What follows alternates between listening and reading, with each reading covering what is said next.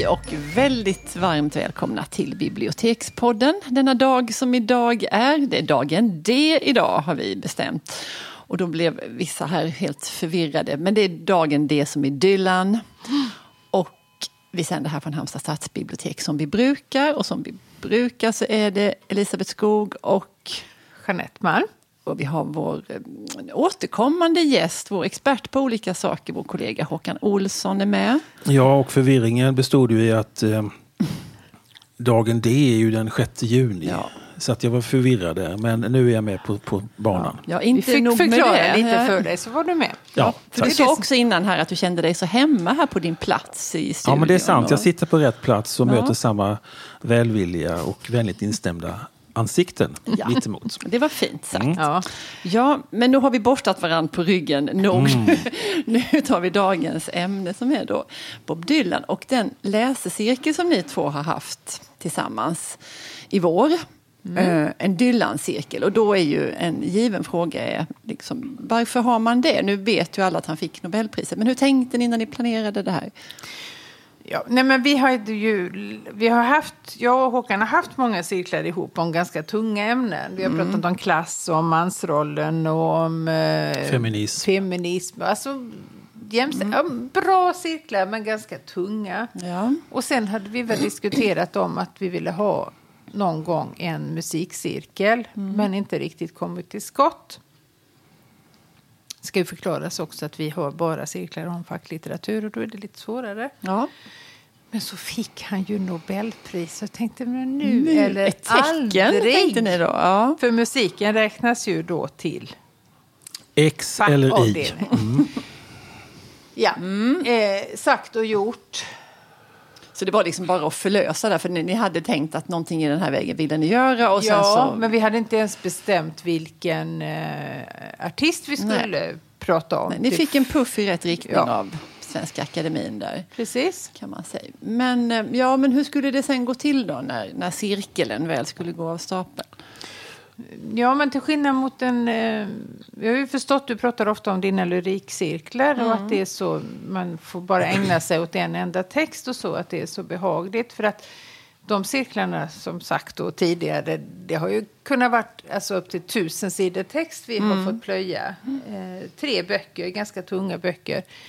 Nu fick vi välja bara en ensida, eh, en A4 med en sångtext. Förvisso med väldigt förtätad text ska ju sägas, för Dylan är ju inte lättolkad Nej. på något vis. Han kan tolkas på väldigt många olika sätt. Men det var ett sånt nöje, så vi satte oss ner och tänkte vad ska vi välja? Och jag kommer inte riktigt ihåg. Eh, Vi tog väl strid för våra favoriter, Ja, Håkan? lite grann både favoriter och eh, ja, alltså betydelsefulla sånger. Det är ju många men, men som ändå är viktiga i hans utveckling och som Ja, pekar på hur hans bildspråk utvecklas, hans tematik utvecklas och så vidare. Så att precis. något sånt. Vissa var väl, en sån som Desolation Row kunde vi inte undvika trots dess monumentala längd, 10 minuter. Nej, Eh, det var likadant med Hard Rain. Kände Ja, vi också att den ja. går inte att hoppa över. Nej, och dessutom hade ju Patti Smith sjungit den så förtjänstfullt på, på Nobelutdelningen. Ja, just det. Eh, Och sen fick ju eh, Jeanette med en favorit, Boots of Spanish Leather. Ja, den, det sa jag också att Ja. Om inte den med? med så är inte jag med. Nej, och jag fick ta med en av hans något senare låtar, Trying to get to heaven before they close the door. För jag tycker att Dylan har, Dylan har ju utvecklats och är ju fortfarande väldigt stark så att det fanns anledning att ta något senare också. Eh, och sen tog vi ett par låtar till. Ja, Och så hade vi två stycken sånger eh, vid varje cirkeltillfälle. Och, Ja. eh, eh, vi spelade först sången eh, och sen diskuterade vi texterna. Utifrån ett par frågeställningar som jag hade skickat ut till mötesdeltagarna De, i de förhand. fick reda på både vilka låtar det var Ja. och ja eh, de hade fått frågeställning. texterna hemskickade då så att de hade kunnat få förbereda sig. Ja. Och det gav så himla mycket, i alla fall för min del. Eh, Jag har lyssnat på Dylan i hela livet. Och har faktiskt fått en fördjupad eh, Mm. eh, känsla för texterna. För även om man har lyssnat och, och tycker att man kan, alltså de är helt annat och har suttit och analyserat. Alltså de, ri- på riktigt fattat hur bra han är. Vad var det för frågeställningar? Som, vad, vad, vad skulle de ha tänkt på då innan hemma i sina kammare? Ja, alltså vad, ja, vad handlar sången om? Eh, tematik, eh, struktur, eh, liksom sånt som man tittar på i textanalys kan man säga. Återkommande bilder, sammanhängande saker som gör att det hela liksom blir en helhet. Eh, Litterära referenser. referenser, Ah, eh, ja. allusioner och sådant. Eh, den typen av saker. Och det tyckte jag de hängde med på bra faktiskt. Vi hade ju en, alltså en fantastisk väl Ja. sammansatt grupp. För det var nästan jämnt mellan könen. Mm. Och det var åldersspann från kanske 20 till eh, ja, 70.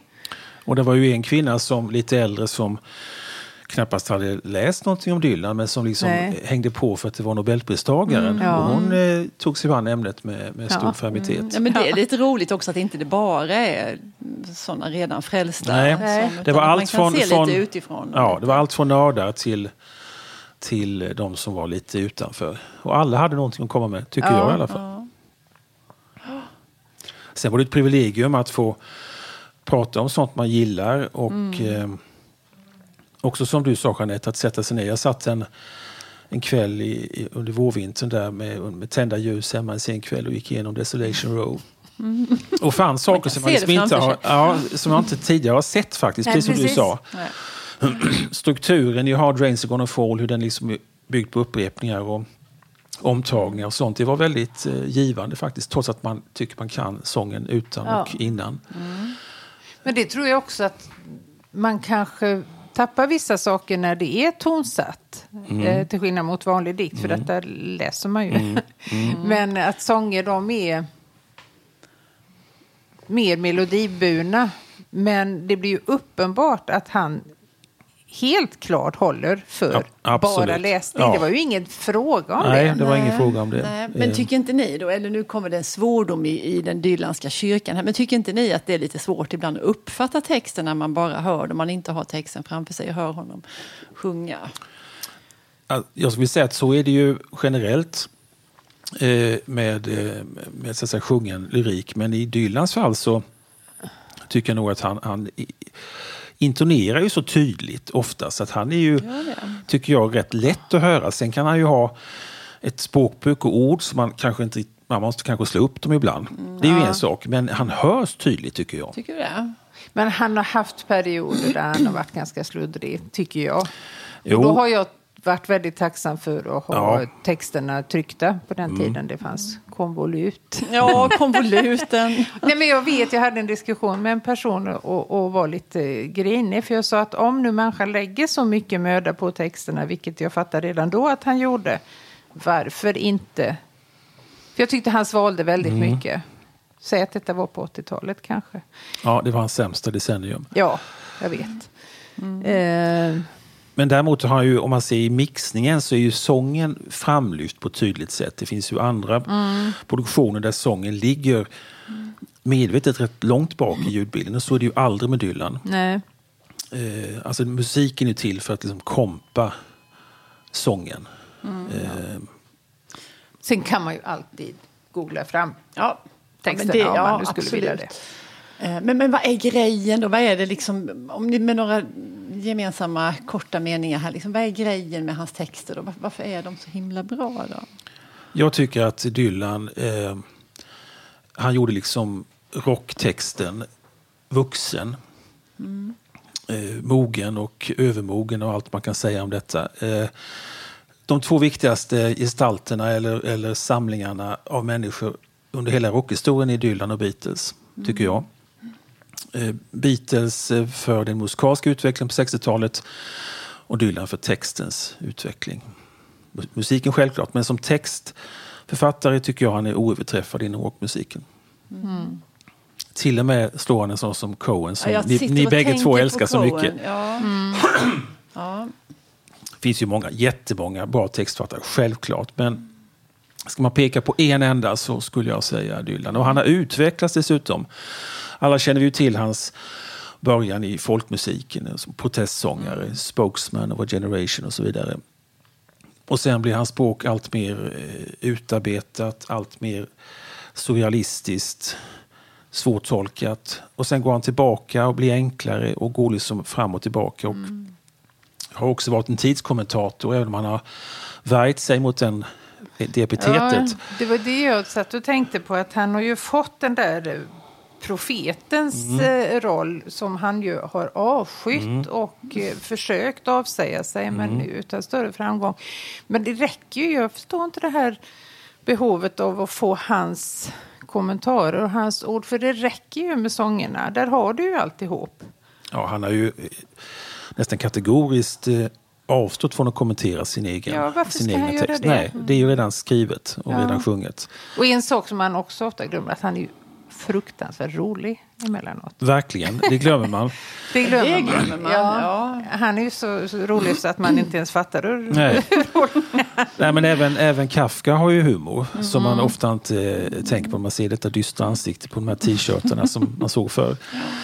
Eh, och det är ju stora konstnärer de, och det är ofta lite underfundig humor som, som eh, kännetecknar. Ja, det är ingen buskis. Inte precis. Nej. Nej. Så han är ju en ofrånkomlig gestalt vare sig man gillar honom eller inte. Och många tycker att hans sång är lite svår. Andra påstår att Håkan Hellström kan inte sjunga och så vidare. Det där är ju en, en evig fråga. Men eh, om man lyssnar på hans allra senaste skiva, han har gjort några tolkningar av The Great American Songbook och eh, lite Sinatra-låtar, så sjunger han vid 75 års ålder väldigt bra på sitt eget sätt fortfarande. Jo, man kan även ly- lyssna på de tidigare, eh, eller jag vet inte hur tidig den är, men jag tänker på en duett med eh, Johnny Cash när han sjunger Girl from the North Country, Ja, tror jag den är från 70 Där någonting. han har en ängels röst, Mm. alltså den är ljus och klar och ren. Så att det är ju inte det att han inte kan Nej, sjunga. Det är så... Naturligtvis inte. Men det är ju de som tycker att det ska låta som... Om man inte sjunger som Birgit Nilsson så kan man inte sjunga. Nej. kan man inte. Det, det handlar om tonsäkerhet. Ja. Det, nej, men det är så jobbigt så det skiter vi i att prata om. ja, det, vi släpper det. Ja. Men hörni, finns det, är det några, finns det några bra svenska tolkningar då, eller översättningar rent av, som gör det här rättvisa, tycker ni? Ja, vi spelade ju upp när vi, när vi spelade och sen diskuterade Boots of Spanish Le- Leather, heter den ja, som är från eh, The Times They Are Changing 64. Det gäller att säga rätt här nu. Nej, det gör vi aldrig. Eh, så, eh, så kollade vi upp någon översättning. Det var en översättning av Mikael Wiehe och han sjöng med Ebba Forsberg. Eh, spanska, ja, vad hette den? Ja, spanska stövlar. Spanska stövlar, ja. Och det var en, en, en fin översättning. Ja. Men det är ju så, det är som att tolka lyrik. Det är ju, eller att översätta lyrik, det är ju en tolkning. Och det gäller ju att hitta de motsvarande svenska begreppen för det engelska uttrycket. Eh, Så han är ju väldigt översatt, men Men jag tror att vi sa det under cirkeln gång också att engelskan är så extremt vackert språk Mm. som han använder så väl så att mycket går ju förlorat i, Ja. i ja, så är det ju. Tolkningen. Eh, han använder ofta allitterationer som kanske är svåra att hitta motsvarande Mm. Ja, på då får man ju ta någonting, någonting annat. Så det får bli en, en, en tolkning. Men det är klart att eh, det är svårt att överträffa eh, originalet. Men det finns ändå lite i den vägen om man vill lyssna på svenska. Var ni liksom födda Dylan-män och kvinnor? Alltså ni har, ni har lyssnat länge båda två. Ja, jag Eller har ni haft någon upplevelse att wow, Ja. det här? Eller hur alltså jag, jag vet jag sa när vi hade cirkeln att jag, en av mina bästa vänner eh, tog ofta fram gitarren och eh, spelade Dylan. Och jag kommer ihåg när eh, jag hörde I want you i originalversionen första gången så tyckte jag att det gick alldeles för fort därför att min gode vän spelade mycket långsamt. Så jag protesterade och ville liksom sänka ner från 33 till 16 i antal varv per minut. Det gick ju inte, men i alla fall. Eh, så att jag, jag är inte, jag, jag är liksom in... För mig var Beatles öppningen. Eh, Min syster, stora syster gillade Beatles och jag kom in på den vägen. Men på 70-talet så kom jag in på Dylan också. Så jag är inte född, men jag är under tonåren kan jag säga. Jeanette, vad säger Nej, du? men det är samma här. Och det var nog en sån här omedelbar... Det finns så med vissa artister att Mm, det här är något för mig. man hör dem och det är något för mig. Och för min del har det alltid varit det här som skaver lite grann. Jag är helt ointresserad av det där musikaliskt perfekta. Jag tycker inte det är... Det är inte roligt. Nej, det, det ger inte mig någonting. Så att jag, jag tycker om... eh, Men jag kommer inte ihåg exakt ögonblicket det. Nej, det var Men sen när han varit moment. med mig Ja. Hela du inte, tiden. och du har inte gjort slut med honom någon gång och tänkt Nej, men det kommer jag aldrig att göra. Nej, Eh, det- nej, alltså, jag lyssnar verkligen inte varje dag, men... eh, Och sen, inte på alla skivor. Och, eh, och som en av våra kursdeltagare sa också att han har gjort så otroligt mycket och han har gjort himla mycket riktigt dåligt. Men ännu mer riktigt bra. Eh, för att det är ju en oändlig mängd. Ja, man ser den, jag har sitter framför, har framför mig här sångtext sedan 61 till 2012 och det är en fet lunta på nästan 700 sidor. Eh, Så att, eh, och jag tycker också, jag, jag har liksom blivit hjälpt av eh, Dylan, inte minst när man har haft sina nedåtperioder så, så har hans rätt så mörka lyrik eh, paradoxalt nog gett hopp. Så funkar det för mig i alla fall, att det går inte att lyssna på eh, eh, Eva Ros eh, vilken härlig dag, ba, ba, ba, när man är lite sådär halv, mår lite halvdåligt. Utan då kan man istället, får jag, Ja, cit, får jag citera, gärna, ja. då kan man istället faktiskt eh, känna någon sorts, eh, eh, någon sorts konstig tillfredsställelse av en sån här mörk rad eller Eh, strof. Det är slutstrofen i Trying to get to heaven. Där Dylan sjunger eller säger så här. Gonna sleep down the parlor and relive my dreams. I'll close my eyes and I wonder if everything is as hollow as it seems. When you think that you've lost everything, you find out you can always lose a little more. I've been to Sugar Town, I shook the sugar down. Now I'm trying to get to heaven before they close the door. Det pratade vi om vad, vad denna sockerstad var för Ja. någonting. Ja. Det är mycket sånt där man kan liksom hänsyftningar och, och, och sånt som... Så att, eh, ja, det finns, han, han är full av sådana där, eh, liksom, där man liksom känner detta i någon sorts livskärna på något vis. Mm, och det är det som, som tror jag är det viktiga. Vad hette det, det du läste nu Håkan? Vilken låt var det? Trying to get to heaven. Ja, ska vi spela den lite här i podden? Gotta sleep down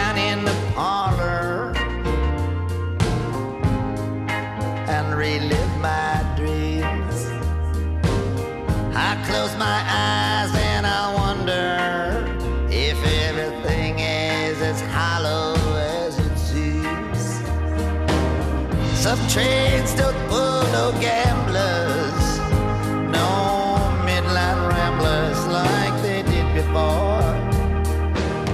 I've been to Sugar Town, I shook the sugar down. Now I'm trying to get to heaven before they close the door.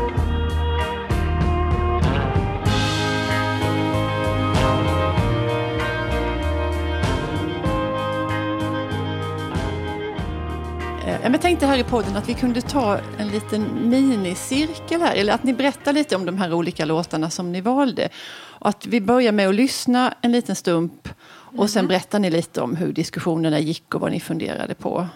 Är det så vi tänker? Så tänker vi. Flickor och pojkar. Men då börjar vi med att lyssna lite på, på Hard Rain.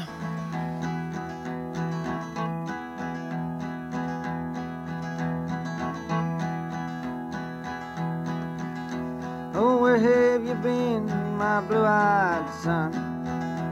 And where have you been, my darling young one? I've stumbled on the side of twelve misty mountains.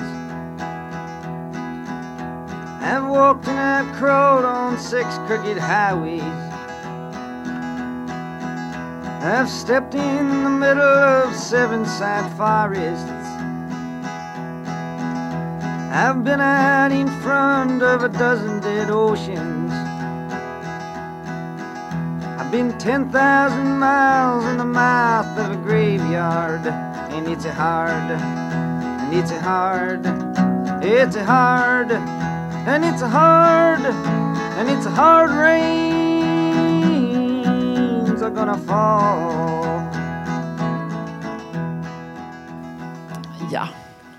Hur, eh, hur gick snacket? Ja, här hade jag innan gjort en liten sån här eh, textgenomgång här i, i eh, trogen eh, close reading så att säga. Ja. Eh, där man tittar på den uppbyggd och det, det är ju två inledande frågor. Where have you been my blue-eyed son och where have you been my darling young one? Och sen kommer liksom ja, han har sett, han har hört, han har mött. Eh, och den är liksom uppbyggd på samma sätt och sen slutar varje eh, strof med att eh, It's a hard, it's a hard, it's a hard, it's a hard, it's a hard rain's gonna fall. Så det är liksom en ett kaleidoskopisk bild av, av någon sorts världsläge. Det var mycket diskussion om detta, vad den egentligen handlade om. Kommer du ihåg det, Jeanette? Och just att alla de här bilderna med ett enda undantag är ju extremt mörka. Han har en ljus bild.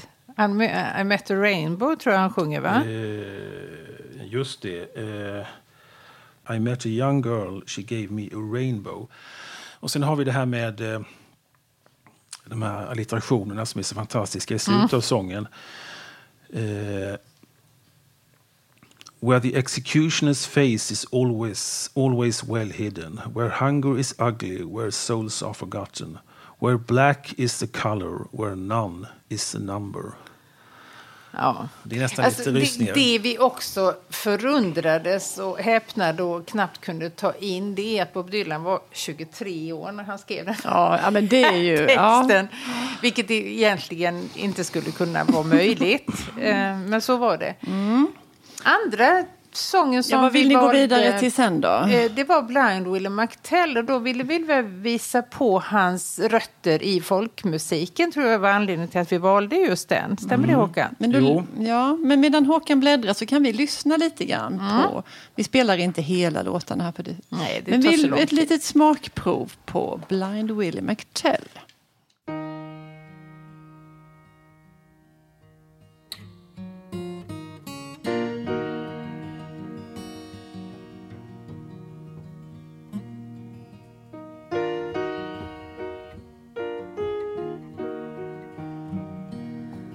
Seen the arrow on the doorpost saying this land is condemned all the way from New Orleans to Jerusalem. I traveled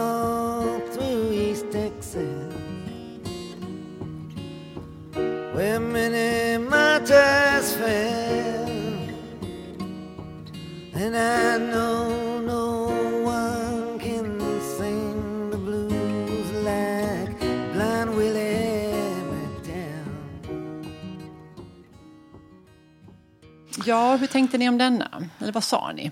Ja, det, det här är ju en, en väldigt märklig sång. Blind Willie McTell var en, en, eh, det är en, en verklig person. En, en tidig bluessångare. Eh, och han sjunger ju Dylan här att han, han är bara en, en liten efterapning av, av The Real Blind Willie McTell. Och själva sången är ju så fantastiskt framförd så att det kan man knappast hålla med om.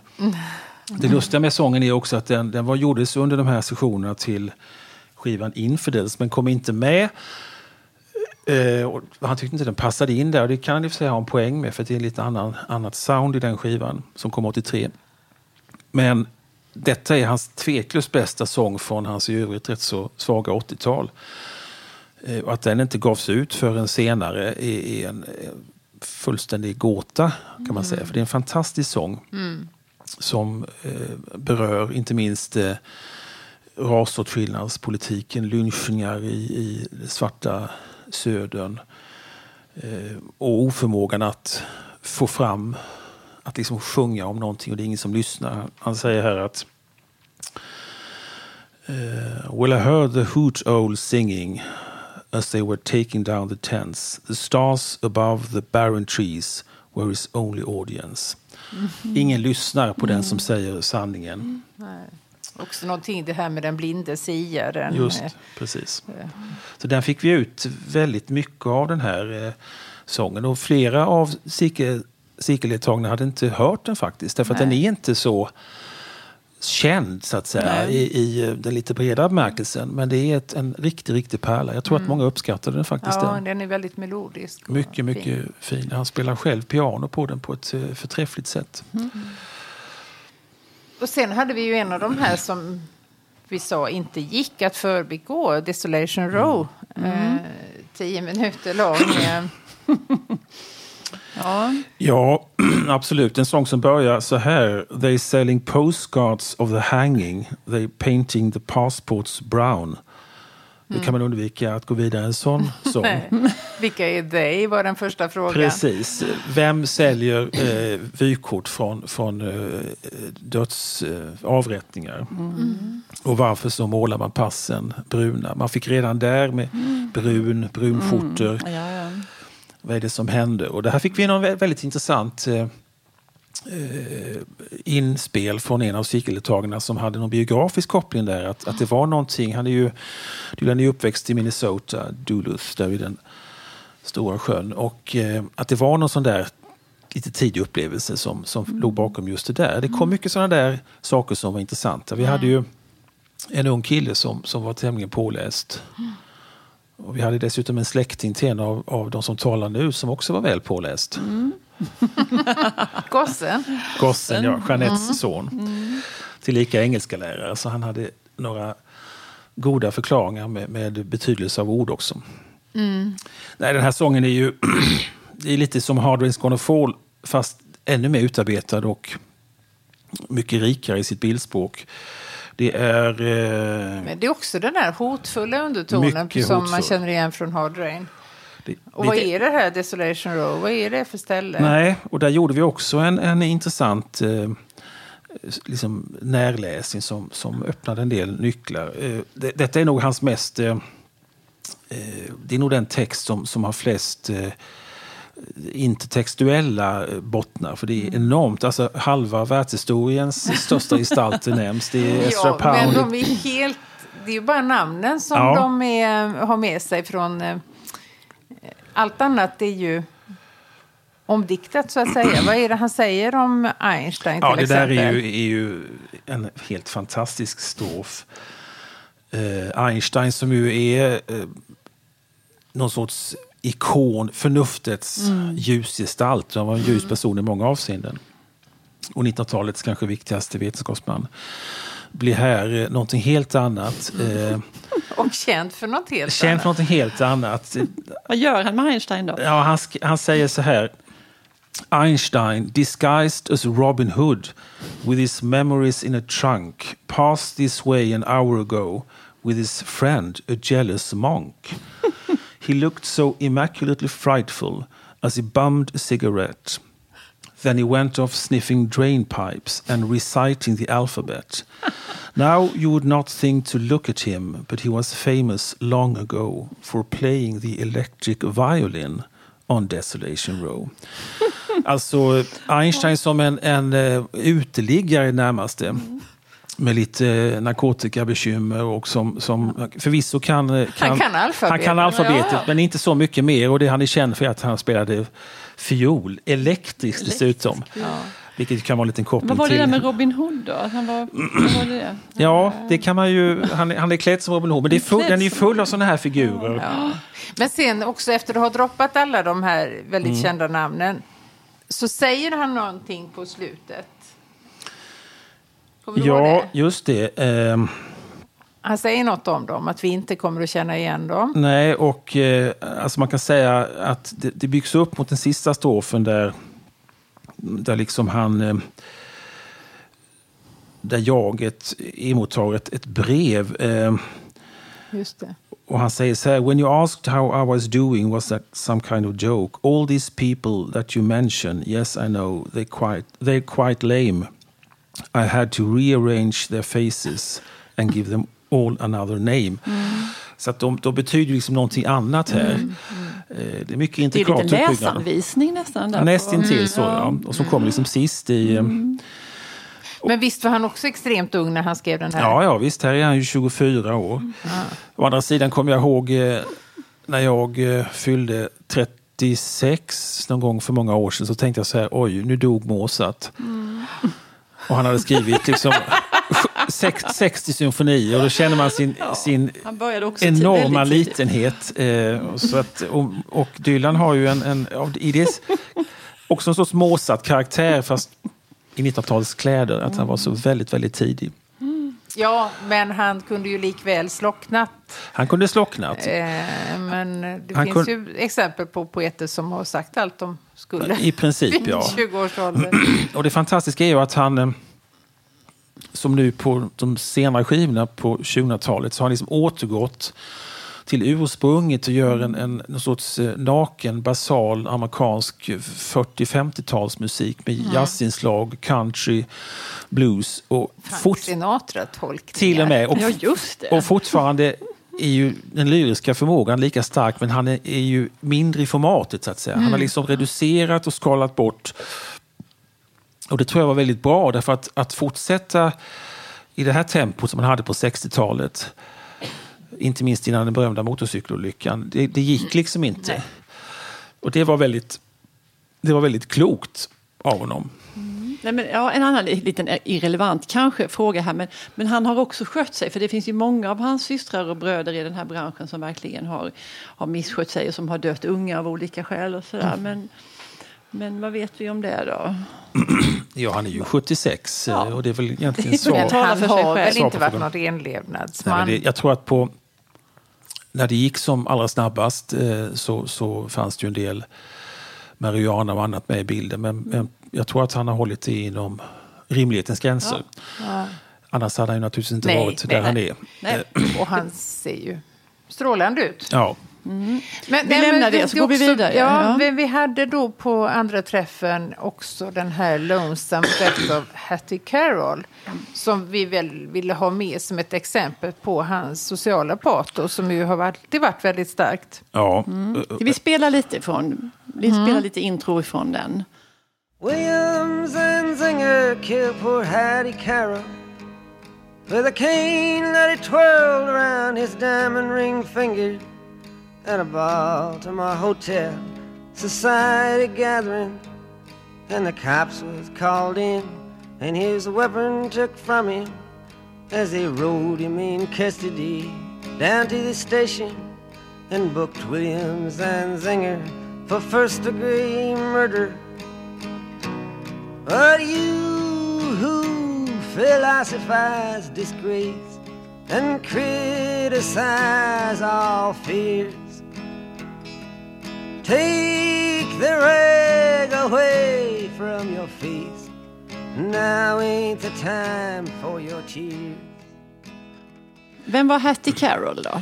ja eh, det här är ju en sån här, han gjorde ju Poor flera... Hattie Carroll. Ja, just det. Han gjorde ju flera sånger som var direkta kommentarer till, till rättsfall och annat. Eh, Framförallt under sin protestperiod, men även senare. Vi har ju låten Hurricane på, på eh, eh, Desire som handlar om en, en eh, orättfärdigt dömd boxare. Eh, den här handlar om en, en eh, mörkhyad kvinna, Hattie Carroll, städare på, eh, hos ett fint, ja, på ett fint gods. Och sången börjar, den säger direkt vad det handlar om. William Sansinger killed poor Hattie Carroll. Eh, och eh, det är ett slumpvis utfört mord. Han bara liksom kastar någon tung sak och den träffar henne. Hon har nio barn. Eh, och eh, sen går det till rättegång och man tror att, att det ska liksom ändå skapas någon sorts eh, rättvisa. Det, så här säger Dylan. In the courtroom of honor, the judge pounded his gavel to show that all's equal and that the courts are on the level, and that the strings in the books ain't pulled and persuaded, and that even the nobles get properly handed. Once that the cops have chased after and caught them, and that the ladder of law has no top and no bottom.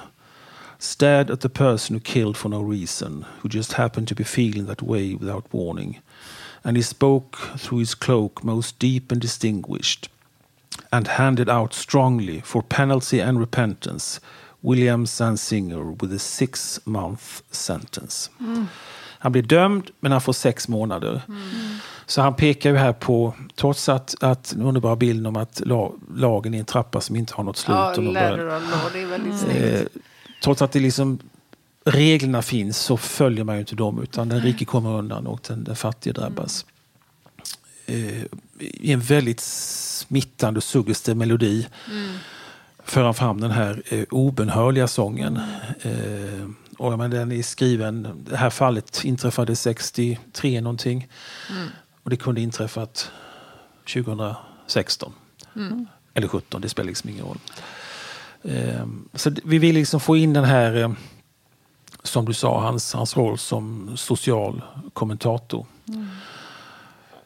Och sen sista eh, träffen så fick ju Jeanette in sin, eh, sin favorit och det är ju Boots of Spanish Leather som Jo. är en kärlekssång. Ja, och det var också en av deltagarna som sa det. Nej, nu måste jag ha någonting som jag blir glad av. Det här är så deprimerande, det är mörka texter. Så lugn, nästa gång kommer det.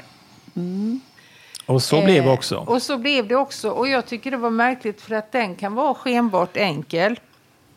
Det handlar om en person som eh, drar till sjöss och personer som är kvar eh, skickar brev som frågar när kommer du tillbaka?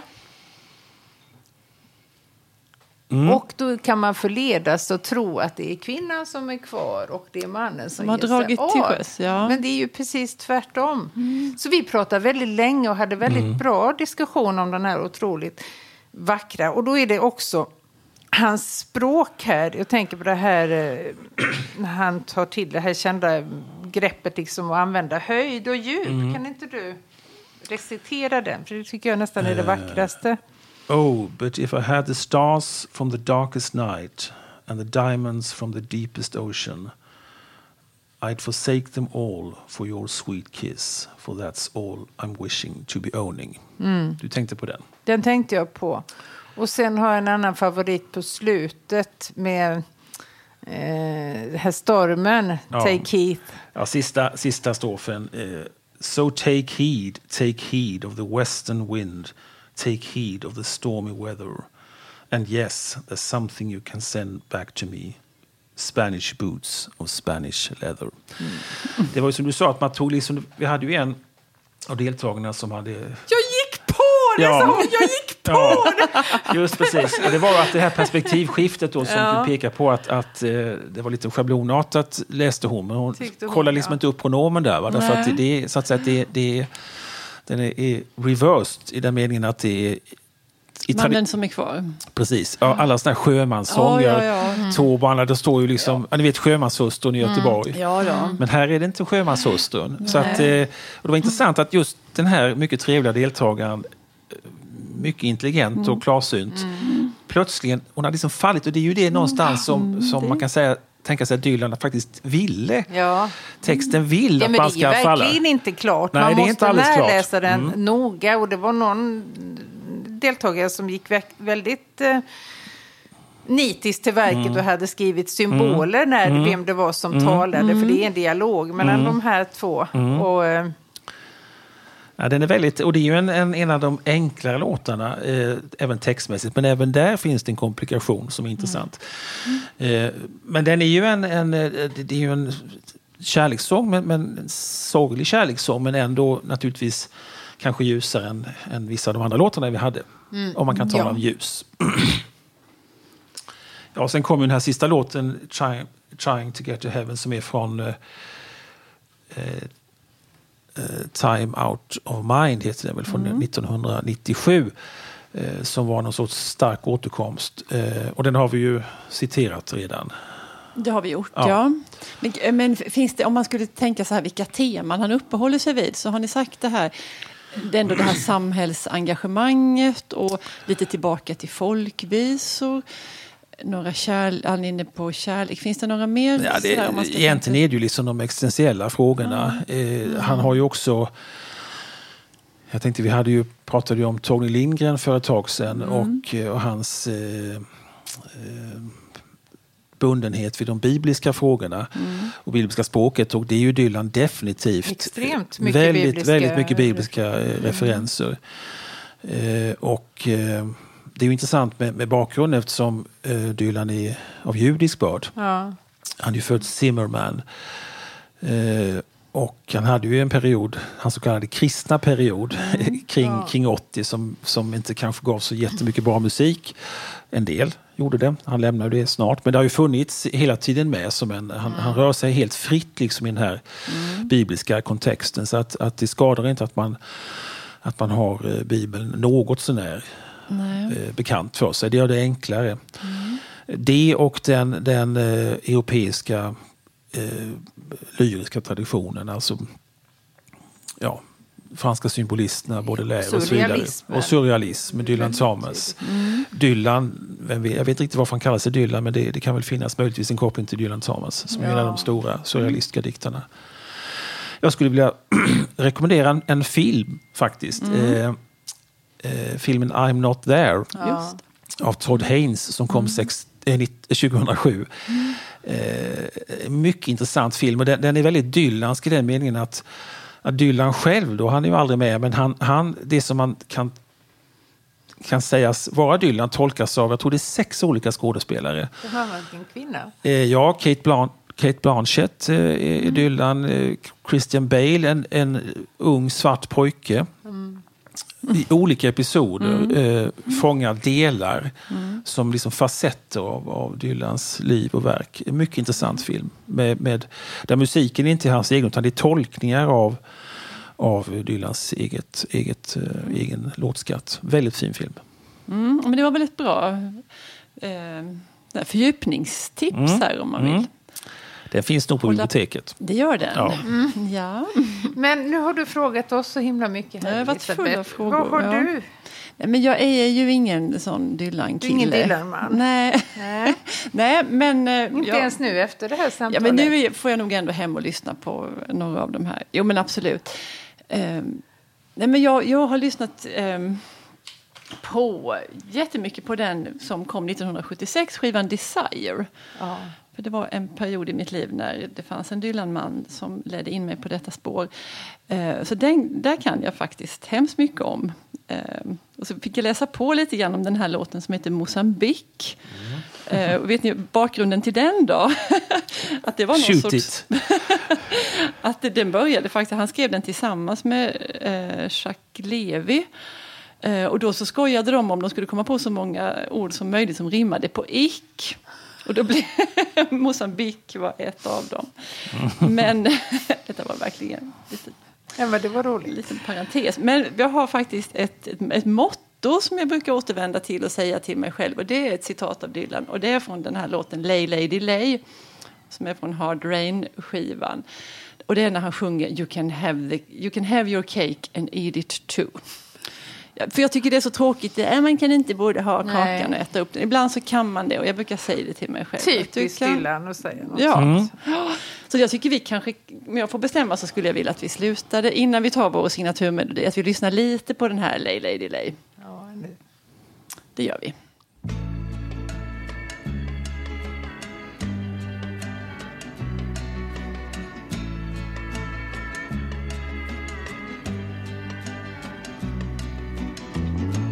Lay, lady, lay, lay across my big brass bed.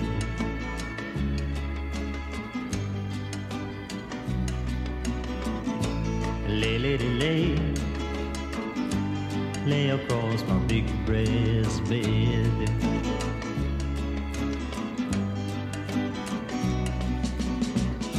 Whatever colors you have in your mind.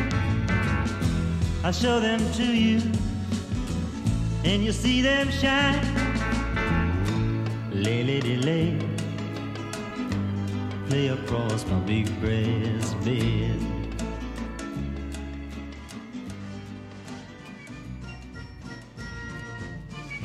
Tack för idag. Tack, tack. Tack, Tack så Håkan. mycket. Tack Håkan. Tackar. Hej då.